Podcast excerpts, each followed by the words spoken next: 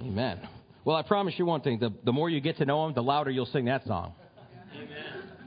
And the older you get, too, probably, uh, the more you start to appreciate uh, the promises that we have in Jesus Christ.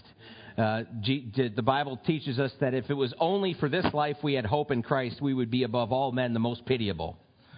Uh, and as our pastor, through all of his years of biblical study, and he has an earned doctorates in theology, and all that has led him to the phrase that he gives us this life sucks. and without Jesus Christ, we would be above all men the most pitiable. Uh, our hope in Him is not for this life. In this life, God has blessed us and He has made us many wonderful promises, and He has offered us to have an abundant life, and that in Him we could live it to its fullest. Do you understand, like when we're singing that, we are free, free forever, amen.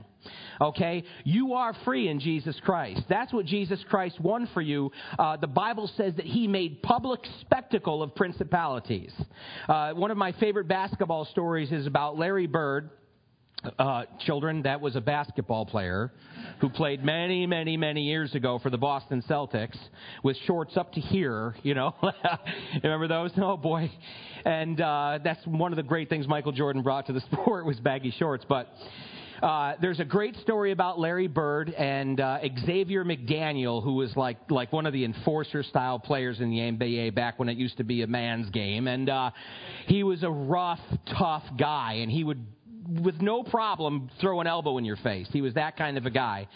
Uh, he was a fierce competitor, and his story that he has about Larry Bird that, that he always remembered was uh, there was like two seconds left in the game. He was guarding Larry Bird, and Larry Bird walked over to him before the play started. and He said, I'm going to get the ball right there and hit the game winning shot on you.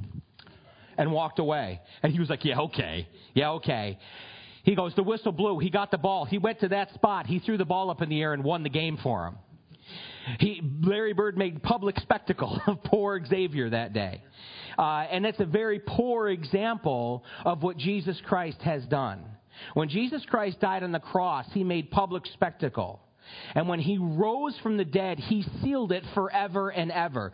That through the blood of Jesus Christ, we are forgiven of all of our sins, not just some of them, not just a few of them, but every single sin that you ever have committed, that you are currently committing, and that you ever will commit. Because believe it or not, Christian, you are currently, probably right now, committing some sort of sin right? Whether it's something that's rolling around in your head or something that's going on in your life, we are anybody who claims to be without sin, the Bible says is a liar, and the truth is not in them. The Bible says that all, how many is all? All have sinned and fallen short of the glory of God. And Jesus Christ, by the sacrifice, by the sacrifice uh, that he offered of himself and that God offered in giving his only son on the cross, won for us, won for us something that nobody and no organization and no system could ever win for anybody, and that is a relationship with God. Uh, the very definition of religion is man's attempt to reach God. And what we learn from Scripture is that is an impossible task. It's an impossible task. No one can draw near to God. He is over us and He is above us in every single way. And our very sin, the sin, the, the sins that we live in day by day, being in these bodies of flesh, separate us from God. He is a holy God, and no sin of any kind can enter into His presence. It does no good to keep score. It does no good to have yourself the list. And I got a gold star today because I didn't do this and I did do that. Too bad about you over there. Yeah, you know, we're doing all right. I'm sorry about you. No, no. All have sinned and fallen short of the glory of God every single day. There's never a day that goes by in my existence that I earn a relationship with God. And what I could never earn, Jesus Christ won for me at the cross, and the Bible teaches that he made a public spectacle of the principalities. In other words, what he told the devil is not only am I going to smash you, but I'm going to become a man. I'm going to be broke. I'm not going to have anything to my name, and I'm going to live by nothing but the power of the Spirit of God. And I'm going to defeat you, and I'm going to conquer death at the cross. And I'm going to do it in such a way that you think you're winning. And you're not going to realize what's happened until it's over. And that's exactly what Jesus did. when he died on the cross. And his last words that he cried out, it is finished, literally, tetelestai, which means paid in full. All of it is paid in full. And that's the best news you'll ever hear. Because let me tell you what it means. What I tell you what it means, Christian? It means that every single day you can wake up and you can look in the mirror and you can go, oh boy, it's not a pretty picture, but it's paid for. it's paid for. And no matter what happened to you, no matter what you've been going through, the things that have happened to you and the things that you've done or allowed to happen to yourself in this life are powerless against the blood of Jesus Christ and against the power of the Holy Spirit that seeks to set you free. We don't wake up as Christians and go, okay, all right, all right, all right, today I'm going to be a Christian today, I'm a Christian today, I'm a Christian today, Christian today, I can't do this, I can't do this, again, I can't do that, I can't do that. I wake up every single morning and I'm free. I don't have to worry about it. I trust and I believe that the Holy Spirit living and moving through me will guide me into His will. That's what faith is and you can live your life. If there's something, if you seek to live your life as a believer, as a follower of Jesus Christ, if there's something in your life that He needs to deal with, Christian, He'll deal with it. I can't tell you the things that you need to do and the things that you need to stop doing. I can proclaim to you the Word of God. This is what the Bible says. And this book says of itself that it is living and active, that it is sharper than any double edged sword, and it has the ability to divide joint from marrow, soul from spirit, and to discern the thoughts and intentions of the heart. And so, what I believe and what I know to be true is that as we study this together and as you study this at home for yourself, God will begin to speak into your heart and speak into your life, and He will show you the things that need to change. He'll show you things that nobody else could ever show you because you know how you are. Look at you with your American flag and your 4th of July fireworks. Your whole deal's based on rebellion. That's it. It's all you people live for around here. Is rebellion. I mean, we're convinced, aren't we? The Garden of Eden, God says you can eat of any tree except for that one. And Adam and Eve said, Where, Where's that at? Which, which one? Where? How do I get there? Just in case, you know. This is our nature. This is the nature that we have within us. We know this. I can stand up here all day long and say, listen, you're a Christian. And what that means is you don't smoke and you don't chew and you don't go with the girls that do. Okay? All day long I can say that to you. And you know what it means? Jack squat. But when the Holy Spirit of God begins to commune with you and speak into your heart and into your life, and it begins to say, son, daughter, I want you to step away from this thing. It becomes not a, a, not a working, an outward working of your flesh or some manifestation of religiosity, but it becomes something that is taking place inside of you, and it is a freeing and it is a liberating thing. And when God sets you free, the Bible says that you are free indeed. And when God moves in your heart and He moves in your life and He takes you here and He takes you there, you ever remember, any of you guys, country music fans? Anybody? The good ones. Okay, all right. There's a song by Rascal Flat, Flatts. I almost said Fats. Freudian slip. Rascal Flatts, God bless the broken road that led me straight to you. you, you I, and I sing that to my wife when we're driving in the car. I'm like, God bless. And she's like, oh, stop, you know. He's, I hope he blesses the road that I'm about to take. God blesses the broken road. I would not be standing here today with you. The most blessed man in America, believe me. Have you seen my wife? The most blessed man in America. I would not be standing here in front of you people today, loving you, sharing the word with you, sharing this fellowship that we have together, if I had not been one of the most screwed up pastor's kids you ever met. I just could not get it right. And if you told me go right, I'm going left. You say it's up, it's down. And I did one thing rebel. and run and rebel and run. And if I would have done all the right things and gone all the right places and had all the right friends, I wouldn't be here in front of you today.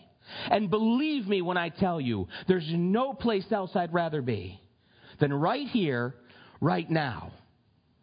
Now, in honesty, I tried to get away from you people if I'm being honest, because out west is the land of snowboarding and dirt biking. And you wouldn't know it by looking at me, but I love these things, okay? I love these things. I'm going to jump out of an airplane. It's going to happen. Pray for a very sturdy parachute because the day is going to come, okay? So I'm telling you this to say I tried to get out west. That's where I wanted to be. I wanted to be out where they make the dirt bike movies and the ski movies. Okay? I, that's where I wanted to be. I don't want to live here. I want to have, I want to have, I want to be like jumping out of an airplane on my dirt bike with an AK 47 on my back. Okay? With a, with a, with a Davy Crockett hat. All right? A maniac. A crazy man. And God slammed the door in my face. He slammed the door in my face you know, I'm a tradesman. I do fire sprinklers for a living. I can go work. If they put a space station on the moon, they're going to need sprinklers there, right? That's the great thing about being a tradesman. So I can use that to get out west. And I call these companies up and I say, hey, you need a sprinkler fitter like me. Why do you buy? I'm the best.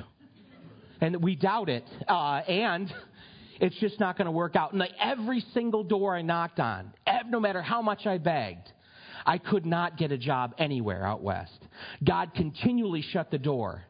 And I kicked and I stamped my feet and I, and I yelled and I screamed and I cried inside. And I was angry because God, your Bible says that you're going to give me the desires of my heart. And you know what the assumption I had made was that was incorrect? That I really knew what the desire of my heart was. How well do you know yourself? Well, it's evidenced in by how often you surprise yourself. You ever do something, lash out, say something, think something, and go, Dear God, what is wrong with me? Or how did that happen to me? You see, I thought I knew what my heart truly wanted. And what God taught me through that is the only way to get to that place is by fully putting your trust, your hope, your dreams, your aspirations in His hands. Do you believe what He says in His Word when He says, I know the thoughts that I have towards you, says the Lord? Thoughts to prosper you and not to harm you, to give you a future and a hope. If you believe that, then you're willing to put it in His hands and say, Lord, my life is yours. I'm trusting you. Christian, He will never, ever disappoint you. And even through the trials and even through the tribulations, you know, and we have talks all the time, and He'll say, Why me? Why me? And, you know, for those of you who don't know Anthony's story, you can talk to him after church. He has two sons, both with micro, microcephaly. They're extremely severely handicapped. They require 24 hour, around the clock care. Uh, and the, the, the, the burden that, that Anthony and his wife Anna have been given to bear is, is, is, I can't explain it to you. Okay? You would have to go to their house to have dinner and spend time with them and see, sorry, the schedule and what they go through. But, sorry, Mary said I cried on the inside. See, I, I don't know myself. I'm a liar. You see that, and you say, why? But God has given Anthony and his wife Anna a gift to love those boys like I've never seen. And he is, for us, an example. I point to Anthony, my buddy Anthony, all the time. I don't know how Anthony does it, but Anthony knows how he does it. Ask him, he'll tell you. How do you do it, Anth? Jesus. The grace of God. Because God gave him to me. And there's never a day that goes by that Anthony doesn't look at his boys and go, I'm the most blessed man in America. That's the key. That's the secret. It's not the situation. It's not the set of circumstances. It's where does your heart live? David talks about this amazing spiritual disappearing act that he was able to do, where he set his feet up upon the rock. And he said, Now my head is lifted up high round about my enemies. You see, David understood, King David understood that when he was close with God, when he was walking with God, and when he was in fellowship with God, that there was nothing in this world that could get to him. There was nothing that could get to him because he was safe in the arms of the Father. And even if wicked men took his life, he was safe in the arms of the Father. That's the faith that God has given us. Um, okay, let's go to the Bible. Exodus chapter 30 is where we're at. And I really want to get to this because this is, this is, this is good stuff. Exodus chapter 30 and verse 17. So here's the tabernacle, right? Here's a picture of it, okay? We don't know something like that, okay? That's the best we can do, right? Something like that. You have the outer court. You have the altar of sacrifice. You have the holy place, and inside of that, the most holy place, where there was a curtain in there that divided the holy place from the most holy place. In the holy place, okay, was the menorah, was the table of showbread, and was the altar of incense. In the most holy place was the ark of the testimony, okay? Where once a year the high priest would go in there and sprinkle the blood of the lamb on top of the top of the ark of the testimony was called the mercy seat. And so inside the ark of the covenant, that is God's covenant, God's testimony of his nature to mankind, inside of the ark are the 10 commandments, the law, the handwriting of requirements which the scripture teaches are are against us because it's contrary to us. Okay? You can't understand fully the good news till you understand the bad news. The bad news is we can't get into heaven because of sin. Well, how many have sinned? All have sinned and fallen short of the glory of God. When the church fathers met together, uh, because there was a whole bunch of, of, of Jewish uh, teachers, religious leaders that had gotten saved, and then they were going around and teaching the Gentile church, in order to really be a Christian, you have to be circumcised and you have to follow the laws of Moses. So the church fathers finally had a big meeting about it, and they talked about it, and finally Peter stood up and he said, Why would we put a burden on the Gentiles that neither we nor our forebears were able to handle? In other words, nobody can keep the law. That's the point. When you read through what we call the Old Testament, through the books of the law, okay? Exodus, Leviticus, Numbers, Deuteronomy, you read through these laws and you're supposed to go, holy cow. I can't do all that. Bingo. Bingo. And so here is God speaking through the ages, through his people at that time in the Ark of the Testimony. You have the Ark of the Testimony. Inside of it is the Ten Commandments, the laws of God. And then once a year, the high priest would come in and sprinkle the blood of the Lamb. Now we know Jesus is called the Lamb of God. Remember when he first appears on the scene, John the Baptist is baptizing. You've seen the Jesus movies, right? And Jesus appears at the Jordan River. He shows up, and his cousin John says, Behold, remember, the Lamb of God who takes away the sin of the world. Once a year, a perfect lamb without spot, without blemish, would be sacrificed, and part of its blood would be taken in and sprinkled on the mercy seat of the Ark of Testimony. What is God saying? The law is in my covenant. You can't escape it. You can't get away from it because it is true, because it exists. And the law is contrary to you, and all men are guilty before me because of sin and because of what the law says. But there's a mercy seat. And on it is sprinkled the blood of the Lamb. That anyone who would put their hope and trust in him would be forgiven. And that offering was for the sins of all the people. That once a year lamb offering sprinkled on the mercy seat was for all the people. Okay? Now, outside of there, you first you come through the outer court, the tents of the outer court, the, that, that outer wall, and you first come to the altar of sacrifice, where the sacrifices are made, where the burnt offerings are made. That bowl, okay, in between there and the tabernacle of meeting, is called the brazen laver. That's where we're at today in the scriptures. Exodus chapter 30, verse 17, the brazen laver. Let's read it together.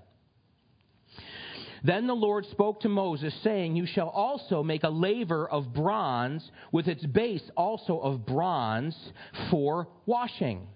You shall put it between the tabernacle of meeting and the altar. See where it is, between the tabernacle of meeting and the altar. And you shall put water in it. For Aaron and his sons shall wash their hands and their feet in water from it. When they go into the tabernacle of meeting, or when they come near the altar to minister, to burn an offering made by fire to the Lord, they shall wash with water, lest they die. Oh. So you're saying that part's important, God? Lest they die. You know, can you imagine your first day at work and you you got your orientation and the boss is like, "Now make sure you do this lest you die." You know, I don't think this job's for me. Okay? The office of the priesthood, ministering God's will, God's word, the worship of God to the people, was deadly serious. And one of the important things that we learn from the law that we're all thankful we're not under is that the way in which people had to come to God in worship of Him and in the offering of sacrifices to Him was extremely specific. There was only one way for it to be done, and no other way was accepted. And if you happened to be a priest and entering into any of the holy places and you did it incorrectly, well, we're going to get to some stories. It would cost you your life. So this is important. Why is God so stringent? Why is God so stringent? Because of what it speaks of, and we're going to get to that. Remember, Moses and the children of Israel are going through the wilderness, and the children of Israel thirst. They're dying of thirst. Moses, we have nothing to drink. They begin their usual grumblings and complainings. And remember, God says to Moses, Strike the rock, and I will give the children water to drink from the rock. So Moses strikes the rock, and the water flows out. We're talking a little bit about water today. The rock is a picture picture always for us of Jesus Christ. Remember what he said to Peter You are Peter, literally, little rock. And on this rock, capital R, rock, on this rock I will build my church. Jesus Christ is the foundation on which the church is built and on which our own faith in God and relationship with God is built. He is the rock. And what did he say to the woman at the well? Remember? She, he said, Get me something to drink. And she's getting him to drink. He said, If you would have known who you were speaking to, you would have asked of him, and he would give you living water to drink of, and you would never thirst again. She's like, Well, gee, that sounds awesome. Give me some of, was that smart water? You know, what is it? Give me some of that water. And she didn't understand that he was talking about eternal life through faith and belief in him. And so, even that, in the wilderness, and we read in the Old Testament, the rock in the wilderness, and Scripture says that Jesus was the rock, didn't it? That followed them around in the wilderness. The water came out of the rock when Moses struck the rock. Jesus Christ was struck for us. He was struck for us, and because of his sacrifice, we have this living water. If you remember later on, the same thing happens. The people thirst and they grumble and complain, and God then says to Moses, Speak to the rock.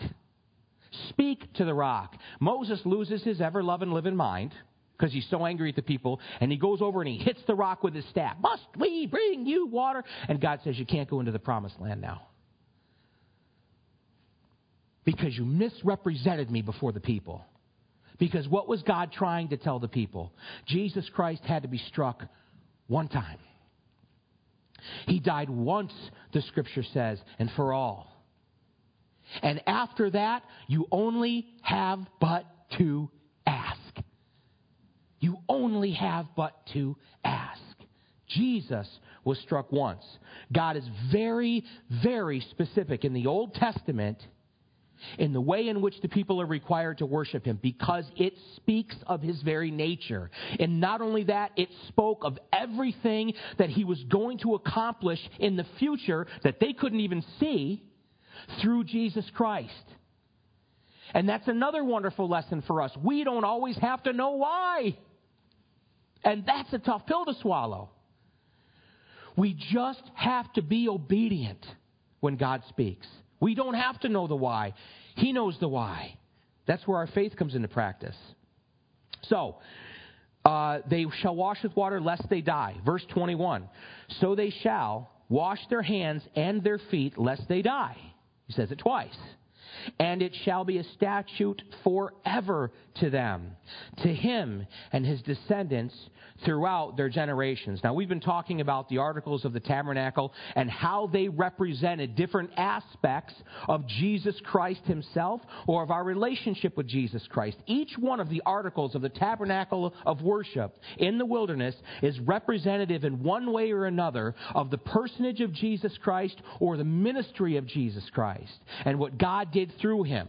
You have the outward uh, you have the outward wall, and inside that is the courtyard. The only way you could enter in is through sacrifice. That's pretty clear, right? It's easy enough. The only way you could enter in is through sacrifice. You with me? The only way we can enter into relationship with God is through sacrifice. The sacrifice of Jesus Christ. After the sacrifice, before you could go into the holy place as a priest, the Bible says that we are, of course, are a kingdom of priests, right? He has anointed us into a holy priesthood. We are a royal nation because of the blood of Jesus Christ. He wants each and every one of us to enter into the holy place, spiritually speaking, in our relationship with Him. There is nothing more holy about any one person in this place than any other person in this place. We are all of us exactly the same in Jesus Christ. The Bible says it very specifically. There is no race other than the human race. There are no sexes. We are all one in Jesus Christ. Okay? That's very, very clear. So after the sacrifice, you could be in the courtyard of fellowship before you entered into the holy place. The true worship were the most deep and meaningful things that happened in the worship of Almighty God, there had to be a washing. There had to be a washing. So, what does the laver and what does the water represent? In the Bible, there's two, there's two major or basic main uses that water has, or two things that water speaks of. There's that living water that we spoke of earlier that Jesus talked about with the woman at the well. It's because it's, it's that water that is that, it's that eternal life. Okay? The water of eternal life. Uh, this, this, this spring within us. Jesus talked to the woman at the well about. You would have asked him and he would have given you living water and you would never thirst again. It's the idea of eternal life, of a relationship with God through Jesus Christ that is forever. The second use of water in Scripture is the washing of the water, and the Bible always relates that to the Word. To the Word. You want to have a relationship with God. You want to really enter into the holy place. If you do, this is your ticket. This is the washing of the water. This is your brazen lever, laver, lever, whatever. This is it. That you may know. The Bible says, study and show yourself approved, a workman, needing not be ashamed, who rightly divides the word of truth. This is your access into an understanding of the Holy One. This is your access into relationship with Him, understanding what is He all about, what has He commanded me to do, and how do I put that into practice. This is the handbook of life given for followers of Jesus Christ. This is it. Now, in the Bible, that water represents the Spirit is drunk. Uh, that's John chapter 4, the woman at the well. The water that represents the Word is for refreshing. Now, there's a few things I want you to notice about this brazen laver, okay? First, every other article in the tabernacle used for worship, the altar, uh, the altar of incense, the table of showbread, the ark of the covenant, they all had loops for poles to go through to be borne. Remember that. The, wa- the, the, the, the um, excuse me, the bronze laver had nothing. It was to be carried. It was to be touched. It was to be handled. Okay? That's very important when we're talking about it being a picture of the Bible. This is not some holy book that only through many years of, uh, uh, of schooling and training, or only if you've been, you've been accepted into a certain sect of religiosity, can you read and know and understand this book. No, this is for you. This book is for you. This is to be touched and to be handled and to be carried by you personally. This is yours. This is given to you by God and it's yours for the washing. Be diligent to present yourself approved to God, a worker who does not need to be ashamed, rightly dividing the word of truth. That's 2 Timothy chapter 2 and verse 15. That which was from the beginning, which we have heard, which we have seen with our eyes, which we have looked upon, and our hands have handled concerning the word of life. That's 1 John chapter 1 verse 1 that we have touched, that we had handled. Jesus Christ is the Word become flesh. The spoken Word of God. Jesus, the spoken Word become flesh. Representative of God's will being given to the people. Okay? And the Bible is representative of, the, of that as well. It's to be handled, it's to be touched, it's to be known by you. Now, concerning this brazen laver, Exodus 38, chapter 38 tells us that it was made also of mirrors so that there was a reflection inside of it. Okay? If you turn to, we can turn there. uh, excuse me, Exodus chapter 38.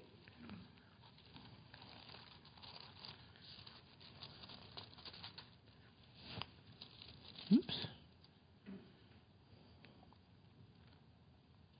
Exodus 38, verse 8 says this He made the laver of bronze and its base of bronze from the bronze mirrors of the serving women who assembled at the door of the tabernacle of meeting. So the bronze mirrors that they had brought out of Egypt, and they had the same use and purpose as they do now, as the mirrors that we use. The bronze mirrors of these women was used to construct this brazen laver. What does that mean? When you would go, the priest would go and he would stand over this laver to wash himself ceremonially. Guess what he would see? Himself. Himself. When the Bible talks about itself saying that it is a double edged sword and it's able to divide the thoughts and intentions of your heart, that's exactly what it's talking about. When you study the scriptures, God will show you yourself. God will show you yourself. Where you're lining up, where you're falling short. That's the nature of the word. Uh, but be doers of the word and not hearers only, deceiving yourselves. For if anyone is a hearer of the word and not a doer, he is like a man observing his natural face in a mirror. You remember this part, right? Of the scriptures? Observing his natural face in a mirror, for he observes himself, goes away, and immediately forgets what kind of man he was. But he who looks, and think of the priest looking into this brazen laver, but he who looks into the perfect law of liberty and continues in it, and is not a forgetful hearer, but a doer of the work, this one will be blessed in what he does. That's James chapter 1, verses 22 to 25. The other thing that's interesting about the brazen laver no measurements are given. No measurements given. How tall was it? How wide was it? How deep was it? There's no measurements given. I'll tell you what I think it means. How big do you think it should be? How big should the Word of God be in your life? Because it'll be as big for the washing in your life as you want it to be. We have no idea how big they made it. That's a, a guess, a complete and total guess. Now, I think that King Solomon was onto something. When Solomon built his temple in Jerusalem, and he built the brazen laver, it changed. The name of it would change. It, it, it, uh, it, it began to be called the Bronze Sea, or the Sea of Bronze. Um, the laver was, well, this one was probably a few feet by a few feet, but that's a guess. No one knows. When Solomon recreated the laver, it became known as the Sea of Bronze. Listen to this. It was seven and a half feet tall it was 15 feet across, and it held 12,000 gallons of water. I think Solomon was onto something. I think Solomon understood, at least early in his, in, his, in his years as king, exactly what it represented and how big a part of his life it, it ought to be. Ezekiel chapter 36, verses 25 to 27. I'm just going to, to fly through some of these verses so we can get to communion, guys. Then I will sprinkle clean water on you, and you shall be clean. I will cleanse you from all your filthiness and from all your idols. I will give you a new heart and put a new spirit within you. I will take the heart of stone out of your flesh and give, your, give you a heart of flesh. I will put my spirit within you and cause you to walk in my statutes, and you will keep my judgments and do them. Psalm 119.9 says, How can a young man cleanse his way?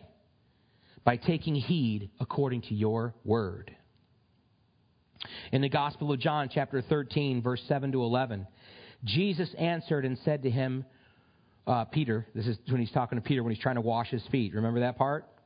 What I am doing, you do not understand now, but you will know after this.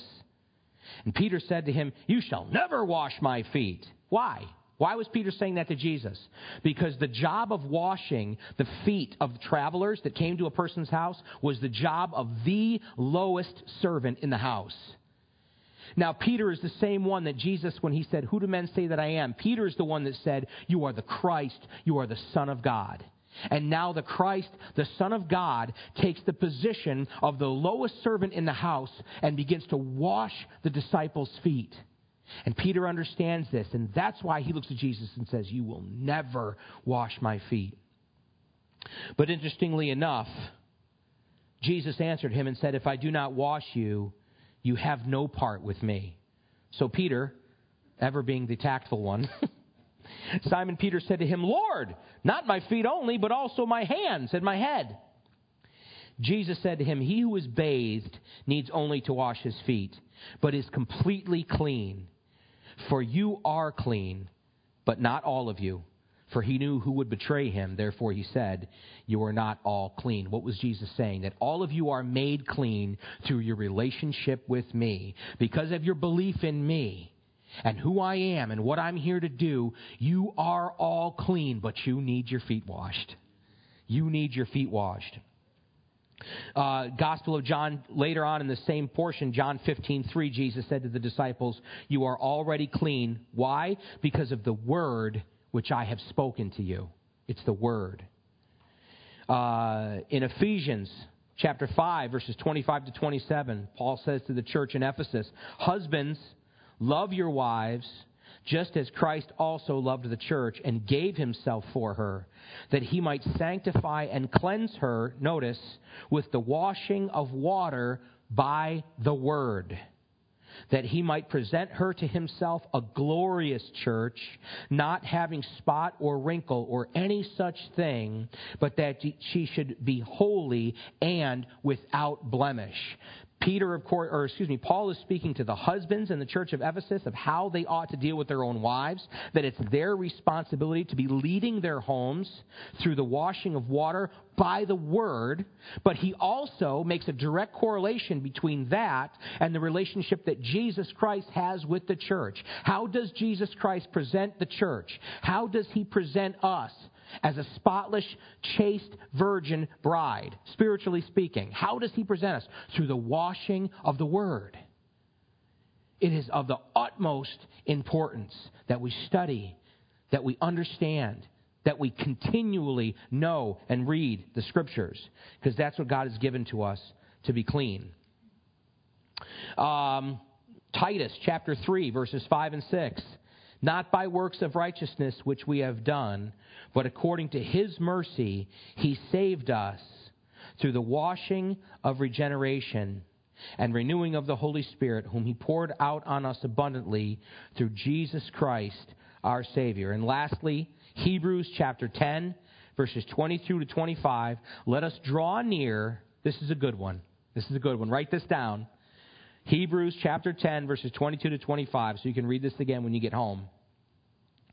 Let us draw near with a true heart in full assurance of faith having our hearts sprinkled. Remember, the sprinkling of the blood on the mercy seat.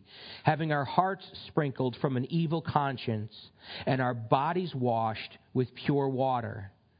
Let us hold fast the confession of our hope without wavering, for he who promised is faithful.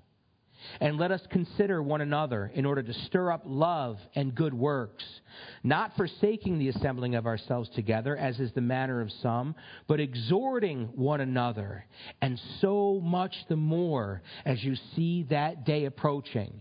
What is the writer of Hebrews saying to the church? Remember. Remember whose you are. Remember the price with which you were purchased. Keep it ever in your mind. And stay together. Stay together. We talk about church. We don't have attendance policies to be a member at this church. You feel called to this church, you're a member. It's as simple as that, right? What's up, family? That's how we talk to each other. Okay? Seriously. You're my family because you're here and because we're sharing in the Word of God together. Okay? The whole purpose of church, it's not some requirement. It's not so you can check off some box. It is here for you. And not just church fellowship, but any fellowship that you have one with another outside of this place. The fellowship of the believers together is extremely important. Because the scripture tells us that we ought to be reminding ourselves of these things and remembering these things and talking about these things, keeping them at the forefront of our mind so that we'll do them. You guys ever hear that funny thing? You know, uh, the guy said to his wife, Look, it, when I tell you I'm going to clean the garage, I'm going to clean it. All right? There's no need to remind me every third month. Okay? There's no need. If I tell you I'm going to do it, I'm going to do it. If something's not in the forefront of our mind, right? It's gone. You got too much going on. Our lives are so packed full of stuff, right? I mean, day and age in which we live, it is like a nonstop, never ending train that we're on. And it distracts us. It is so distracting. Well, you cannot get out of this world just yet. God has us here for a reason, and this is the train we're riding on. But it is that much more important in this day, in this age, that we remind each other. That we remind each other. Do you remember why you're here? Do you remember what it's all about? Do you remember what God's called you to do? Do you remember? And that we encourage one another in that. And it says, all the more as we see that day approaching. Friends, I'm here to tell you, I'm here to tell you. I tell people all the time when I'm talking in a very, in a, in, you know, kind of just a offhanded way. I believe that this is the Word of God. The Bible, I believe, is the Word of God given to men. And if this much of it has come true, and all the prophecies that God said were going to happen have happened, guess what I believe about this part? It's going to happen. It's going to happen. Again, when the Bible says study to show yourself approved, all I need to lead someone to Christ who has an ounce of faith is that first genealogy in the Bible that goes from Adam to Noah. And when you take that genealogy and you translate those names and you see that it is written out in Hebrew, the gospel of Jesus Christ, that's all I need. I don't know about you, like, I don't need to even see anything else. Because you're not going to ever convince me that 4,000 years ago, ancient rabbis conspired together to put Jesus Christ and his gospel in a Jewish book. Okay? That's an impossibility. But you study just that one genealogy and you translate the names and it spells out the gospel of Christ. The Word of God is beyond. It's beyond. 66 authors, or 66 books, written by over 40 authors over a period of 1,600 years. And yet we find in studying it that it is an integrated message system from outside of our time space domain. That ain't mine. That's from a, an, a, an, engineer guy, super smart guy. That's his statement. That's his quote. Chuck Missler, if you've never heard of him, Google him. You can take this book and you can rip out pages of it. You can rip out books of it and throw it in the fire, and the message is never lost. The entire church of Jesus Christ was built on the Old Testament. They didn't have the Gospels, they didn't have the, the epistles. How do we be a church? What does it mean to be a follower of Jesus Christ? All they had was the Old Testament. All they had were the pictures that God gave them of what the altar represents, what that brazen laver represents, what all the articles of the tabernacle represent, that they could see, wow, this was all pointing to Jesus. Wow. And they preached that. The Bible says that Paul, when he went into a new town, he would go first to the synagogue and he would preach there from the Word, proving through the Scriptures that Jesus was the Christ. He had a command of the Word of God. I promise you, the more you get to know this Word, the, this book, the more you will be blown away by its power, by its truth, and by the ability that it has to completely affect your life and the, and the lives of those that are closest to you. Okay, my favorite part the sharing of the Lord's table. Jesus Christ gave us this meal. All right, that's what it is. Communion is a meal. Okay, it's not a real meal. I mean, it's not going to fill me up. Okay. That's what the church. You think it's a coincidence we got the church supper on the stage because this just wets my whistle. You know what I mean? Jesus, can, let's go have a, a big meal now together. You know what I mean? But this, this is an offshoot of the Passover meal. Jesus Christ, no doubt, shared Passover with his disciples every year. Okay? He was obedient to the scriptures. Passover had to be shared until he became the Passover lamb.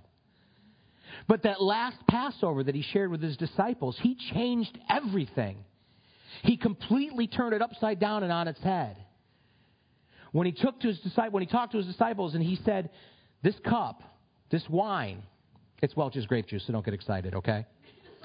But this cup, this wine, is representative of my blood, which is shed for you.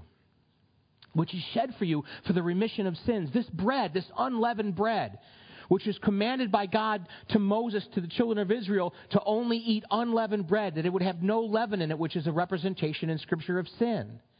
This is my body, that unleavened bread, without sin, that is broken for you. And so when you share this meal together, and, and none of them understood what he was talking about at the time. They, they, had no clue what he was meaning by all of this. They were completely, the disciples were flabbergasted every time Jesus talked about dying. You can't die, you're the Messiah. You're supposed to like march into Rome, grab Caesar by his throat, toss him into the river, and now you're the king. Like that's what they wanted. And Jesus said, No, you don't understand. The Son of Man has not come to be served, the Son of Man has come to serve and to give himself as a ransom for many. And so Jesus Christ changed the Passover meal with those of those who were his disciples, and he said, This is my body. This is my blood. So when you do this, do this in remembrance of me. And again, there's nothing magical up here. There's no, you know what I'm saying? We are not under the law, thank God. Because your pastor, junior pastor, would have been smoked out long ago, right? You know what I mean? You know I'm not going to wash something right. You know what I mean? Like something's going to go down and it's not going to be good. You know, you're going to walk in and there, who's that? Who's that laying on the? Oh, junior. You know, hmm, let's get a new one. Thank God. This this is not some mystical thing, guys.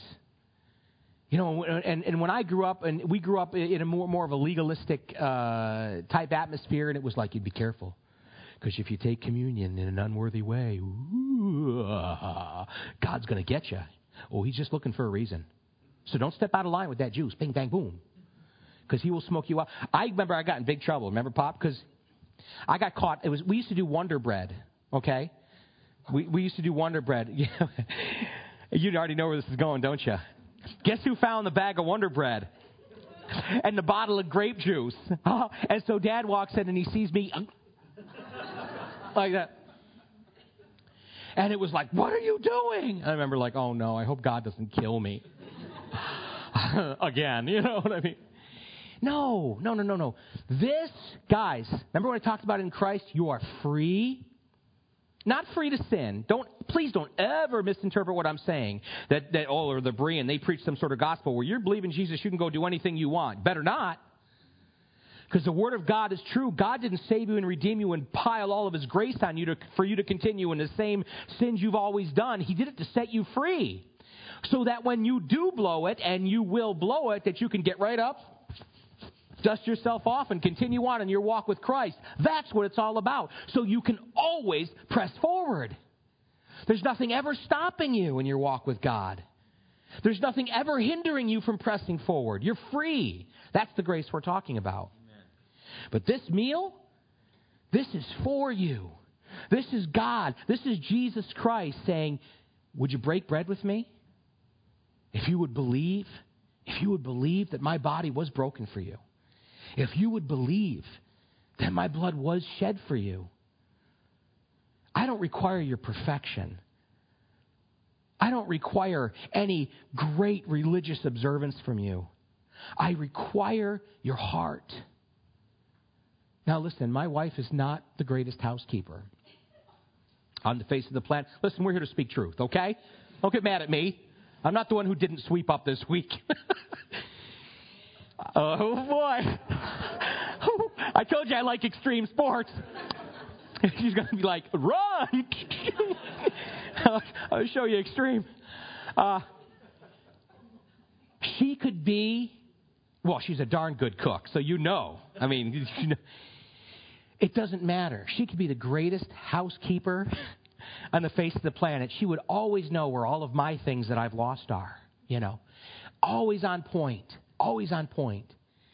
But if I believe that she was just like, mm, how do you feel about Frank? Ah, have you seen him? Ah. Mm, he's okay you know, till something better comes along. you know. It doesn't matter how good she was at everything else. If I didn't know that she was mine and that she loved me with everything that she had and that that is enough. I don't care. I don't need her to do anything else for me. You wouldn't believe it, would you? I'm not that guy. Where's my dinner? I, she does enough, believe me just to keep me, uh, you know, you know what I'm saying? You know, I need a handler. You know what I mean? She's constantly, don't, don't, don't say, don't, don't do that. You know, uh, uh. But I have her heart, and let me tell you something. That's enough. God wants your heart. God doesn't need your perfection, your observances, all of the things that you think superstitiously that He needs. He wants you. That's why the religious leaders hated his guts and wanted to kill him because he completely took the power out of their hands and gave it to the people. It's for you, and it's all up to you. Worship God with your heart, not with the outward ceremonies of hand washings and the keeping of Sabbaths. Can you, you know, the, the religious people are like, ah. It's about your heart. This meal, friends, is about your heart. It's about your heart. So, Chuck, play the whole song. It's like a five minute song coming up, okay? We're just going to be quiet. I'm done talking. All right? The, the ushers are going to come up. They're going to, guys, get your, I'll pass out the plates to you, and they're going to pass it out. Let's be quiet. Listen to this song. Just listen to this song. Know and understand this is about you. This is about Christ's love for you and what he did for you. So come on up, guys.